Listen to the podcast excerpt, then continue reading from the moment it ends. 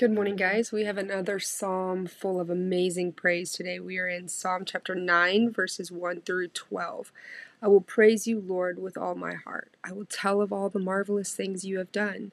I will be filled with joy because of you. I will sing praises to your name, O Most High.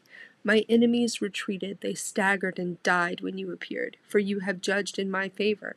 From your throne you have judged with fairness. You have rebuked the nations and destroyed the wicked. You have erased their names forever. The enemy is finished in endless ruins. The cities you uprooted are now forgotten, but the Lord reigns forever. Executing judgment from his throne, he will judge the world with justice and rule the nations with fairness.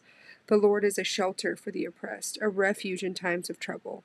Those who know your name trust in you. For you, O Lord, do not abandon those who search for you. Sing praises to the Lord who reigns in Jerusalem. Tell the world about his unforgettable deeds. For he who avenges murder cares for the helpless. He does not ignore the cries of those who suffer.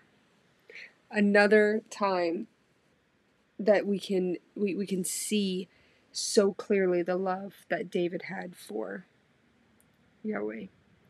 The love and the, the honor and the praise that he just rains down all the time it is it's humbling for me for sure because more often than not what, what do we find ourselves doing?